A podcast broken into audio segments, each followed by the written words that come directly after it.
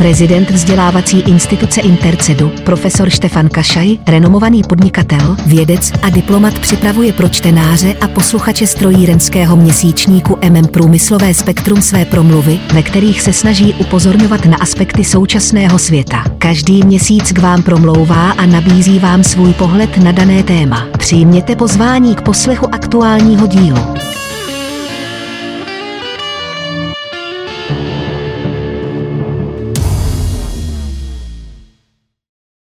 Budoucnost nedokážeme dokonale předvídat, ale získanými zkušenostmi jsme schopni rozpoznávat akceptovatelné a naopak pro budoucnost nežádoucí a orientovat se na jejich rozhraní. Můžeme přinášet nové podněty, můžeme se poučit ze světového bohatství, nových objevů, vynálezů a jejich aplikací pro lepší budoucnost. To samé predikuje možnosti zapojovat se do projektů mezinárodního vzdělávacího systému, který v různých profesionálních seskupeních představují prominentní lektoři, vědci a odborníci z praxe. Člověk se ve vrcholové pozici musí vypořádat s aktuálními otázkami dneška a současně připravovat budoucnost, rozvoj a růst, a to v podmínkách nebývalého urychlování společenských i produkčních procesů. Celkem logicky z toho vyplývá potřeba integrace zkušeností starších manažerů, jejich intuice vycházející z nepřenositelných získaných zkušeností a vitality mladých, vysoce inteligentních manažerů, disponujících znalostmi teorie řízení a dovednostmi v ovládání komunikačních a informačních technologií. Veškeré definice jsou k ničemu, pokud v reálném životě všechna možná hlediska poctivosti a slušnosti k jiným zůstanou pouze poplatná době daného zanícení. Pochopitelně lehce se řekne, že je třeba si stát za svým přesvědčením, ale ve skutečnosti to již tak lehké není. V čase neskutečné akcelerace změn a podmínek vyžadovaných v produkčních procesech, doprovázených i změnami v kultuře práce a chování, dochází k velkému přetížení. Přestože se okolnosti nejčastěji vyvinou v návalu nervozity a duševního přetížení, otevřenost a pravdomluvnost se mohou jevit jako hřích a neschopnost. Osobitý problém nastává při fúzi dvou podniků či institucí. Dodnes návykové postupy přetrvávají a vyvolávají nedobrou atmosféru. Mám s tím mnoho osobních zkušeností, kdy v důsledku své rázného chování přijímají vrcholoví manažeři obou fúzovaných podniků navenek impulzy od akcionářů, ale konají podle sebe.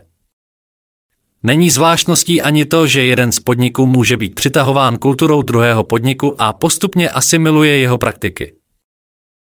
Podniková kultura však vždy úzce souvisí s představami, přístupy a hodnotami. I ostatní skutečnosti, jako je styl řízení, podniková struktura, symboly a rituály, jsou antagonistické a brzdí vývoj. Praktická stránka teoretického rozboru je ve skutečnosti nepolapitelná, protože právě teď, v tento okamžik, vznikají miliony dobrých i špatných rozhodnutí. Svět událostí je ve věčném pohybu a formuje vnímání kolem nás.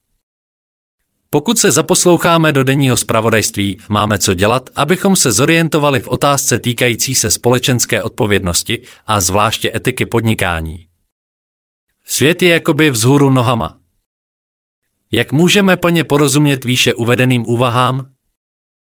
Jak žít, co nás čeká a jsme vůbec schopni uspořádat věci, byť jen v rámci jednoho podniku či instituce? V podnicích je zvláště potřebné řešit otázku tvorby zisku. Ale jaká je současná perspektiva, co jen vidíme v našem blízkém okolí? Na jedné straně podniky dělají takzvaně co mohou, na straně druhé výsledné poznání v daném oboru téměř nemá šanci si udržet to nové v podobě uplatnění výsledku vlastního úsilí, které se stává v záplavě novinek zároveň dosud nepoznanou realitou a doslova bere naději i na existenci dnešního dne. Všechno má své příčiny v bahně chamtivosti a věčných tužeb po blahobytu, i když trpí syndromem nic nedělání. Jiná je situace, kdy nejvyšší představitelé podniku prosazují za každou cenu své představy ignorací všeobecně známých pravidel řízení podniku a za každou cenu chtějí být pokrokoví a jedineční. Zvyšování výkonnosti v podnikání není totiž závislé na totalitě v řízení, ale závisí na harmonii zkušeností, aplikací teorií řízení, vnímání okolí a chápání jeho problémů a starostí. Právě proto se odlišují dobří a méně dobří manažeři v reálném životě. Symbioza teorie a praxe totiž nejvíce vystihuje nezbytnou potřebu v různých oblastech, zejména v nové, reálné situaci společenských proměn a vypořádání se s denními otázkami vyžadujícími odpověď na dilema ano nebo ne. Děkujeme vám za poslech společného podcastu strojírenského měsíčníku MM Průmyslové spektrum a vzdělávací instituce Intercedu. Věříme, že nám zachováte přízeň i nadále. Již nyní pro vás profesor Kašaj připravuje další zajímavá témata. Aby vám žádné z nich neuniklo, odebírejte prosím naše podcastové vysílání. Děkujeme. Hezký den.